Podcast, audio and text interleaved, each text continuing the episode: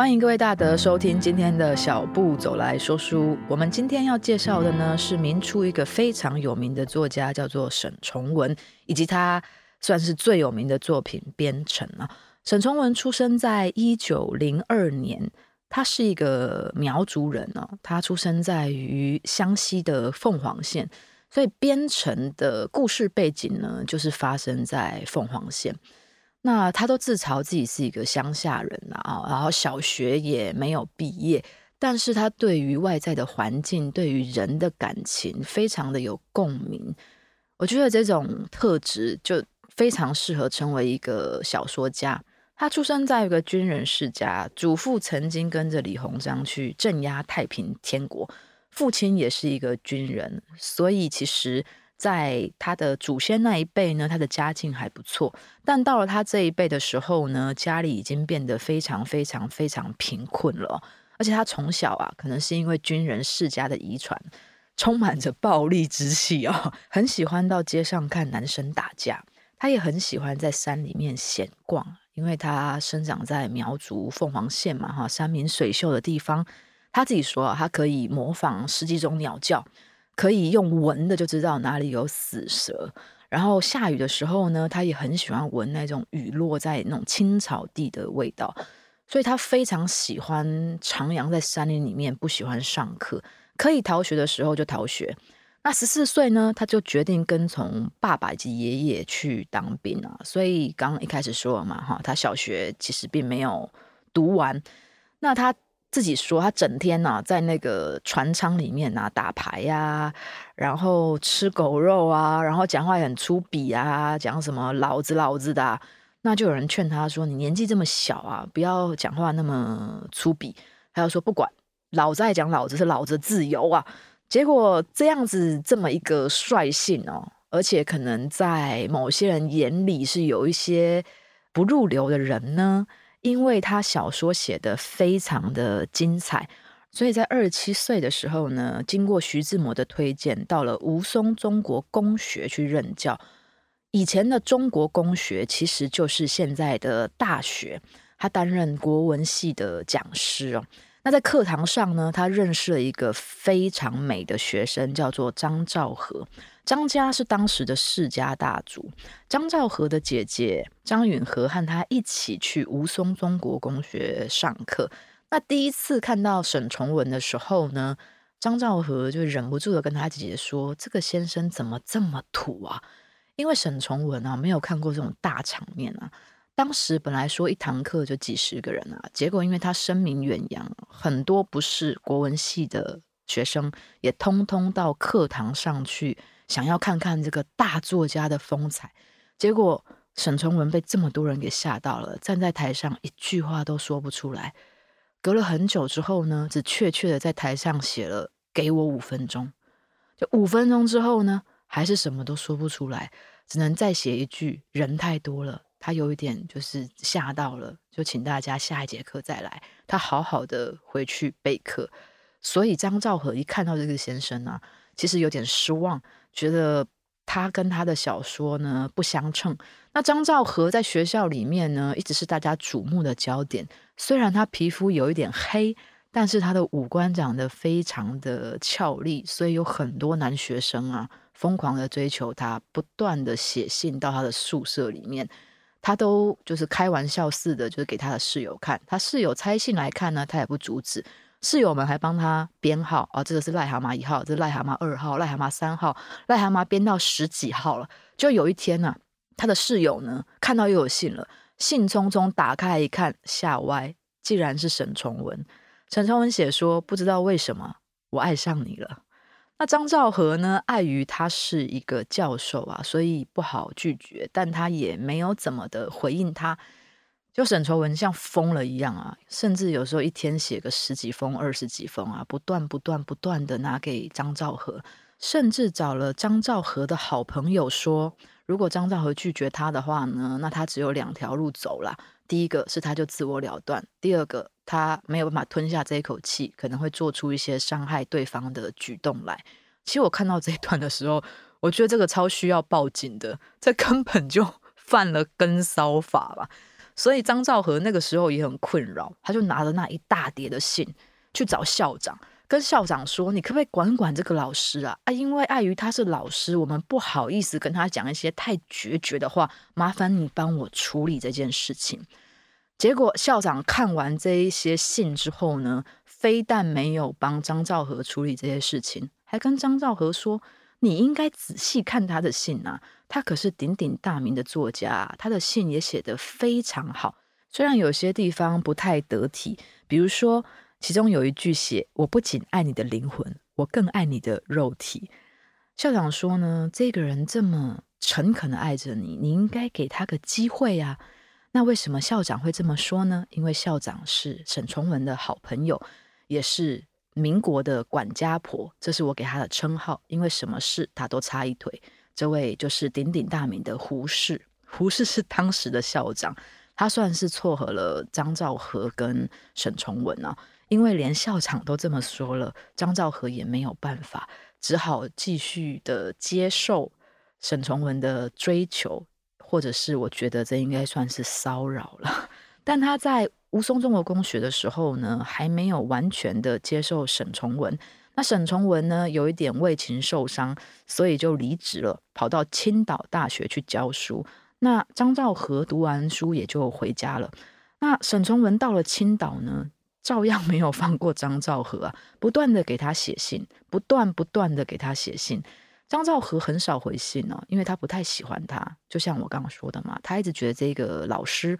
其实有点俗气。他甚至本来很喜欢他的小说的，那因为沈从文这一系列的举动呢，让张兆和连他的小说也开始讨厌了起来。后来啊，沈从文从青岛跑到他家去看望刚毕业的张兆和，他听从了另外一个大作家巴金给他的恋爱建议，买了张兆和很喜欢的那种音译小说，然后带去送他，恭贺他毕业快乐。那在他家住了一段时间，表现得温和有礼。那离开之后呢，他写信问张兆和的父亲说同不同意我跟你的女儿在一起。张兆和的父亲呢，思想很开放，就说啊，你们年轻人的事啊，我不管啊，你们自己处理啊。那张兆和呢，经过这样子猛烈的追求之后哦，他其实也有点心动啊，他就允诺了我们的沈从文要嫁给他。沈从文跟他结婚之后非常的开心愉快，也又写了很多很肉麻的书信给他。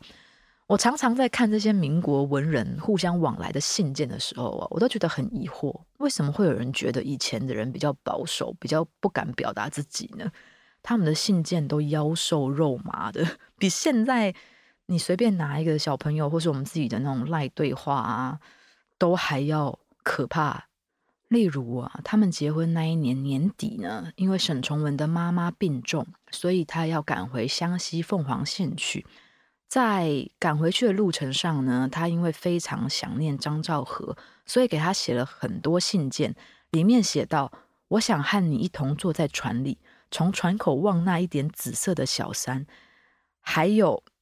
莫生我的气，许我在梦里用嘴吻你的脚。我的自卑处是觉得如一个奴隶蹲到地下，用嘴接近你的脚，也近于十分亵渎了你的。然后我刚是捏着大腿念完的，如果不捏的话我会笑出来哦。就是如此浓烈，甚至趋于肉麻，或是在强烈一点有点恶心的语句哦，就是我们常常看到民国初年这些有名的文人啊，亲人间互相来往的书信。那也是在这段期间啊，就是沈从文回到湘西这段期间，写了他最有名的小说《边城》。虽然一切听起来都很美好，沈从文花了这么多年的心力，终于取得美人归啊，但是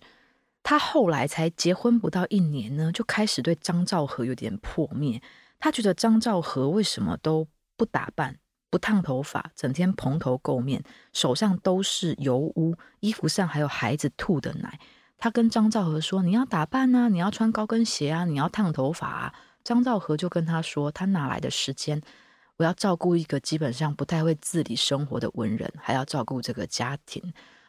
所以其实结婚可能不到1年左右的时间呢，我们的沈从文就已经外遇了。所以各位千万不要恋爱脑，好吗？你看他刚写那么浓烈，他可以转身就外遇。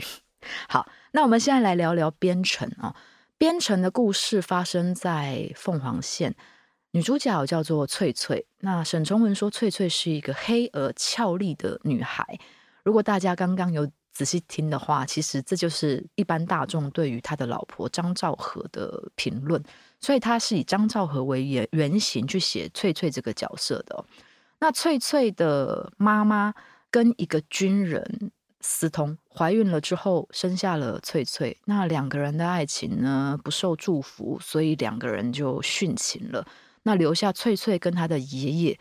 在家里面，爷爷是一个船夫，在渡船头帮人家划船的。那翠翠长到14、15岁的时候呢，已经是那个小城镇里面呢最吸睛的女孩了。在小城镇里面呢，有一个大户人家，大概可以说是当地的船运的老板哦，他有2个公子，都喜欢上了翠翠。那2个公子呢，都拼了命的追求对方。后来啊，2个兄弟就相约呢，一起唱情歌给他听，看翠翠选谁。那翠翠呢，很明显的是比较喜欢二少爷挪送。那大少爷天宝呢，也看得出来，于是就决定离开家乡闯荡，成全他们2个。但没想到天宝离开没多久呢，就遭遇一些意外而过世了。那挪送呢，没有办法克制的怪罪自己，他觉得只要自己不跟哥哥这样子抢的话，哥哥就会活得好好的。而且其实当地另外一个大户人家哦，叫王团总，他们家有非常多的那种碾坊跟作坊，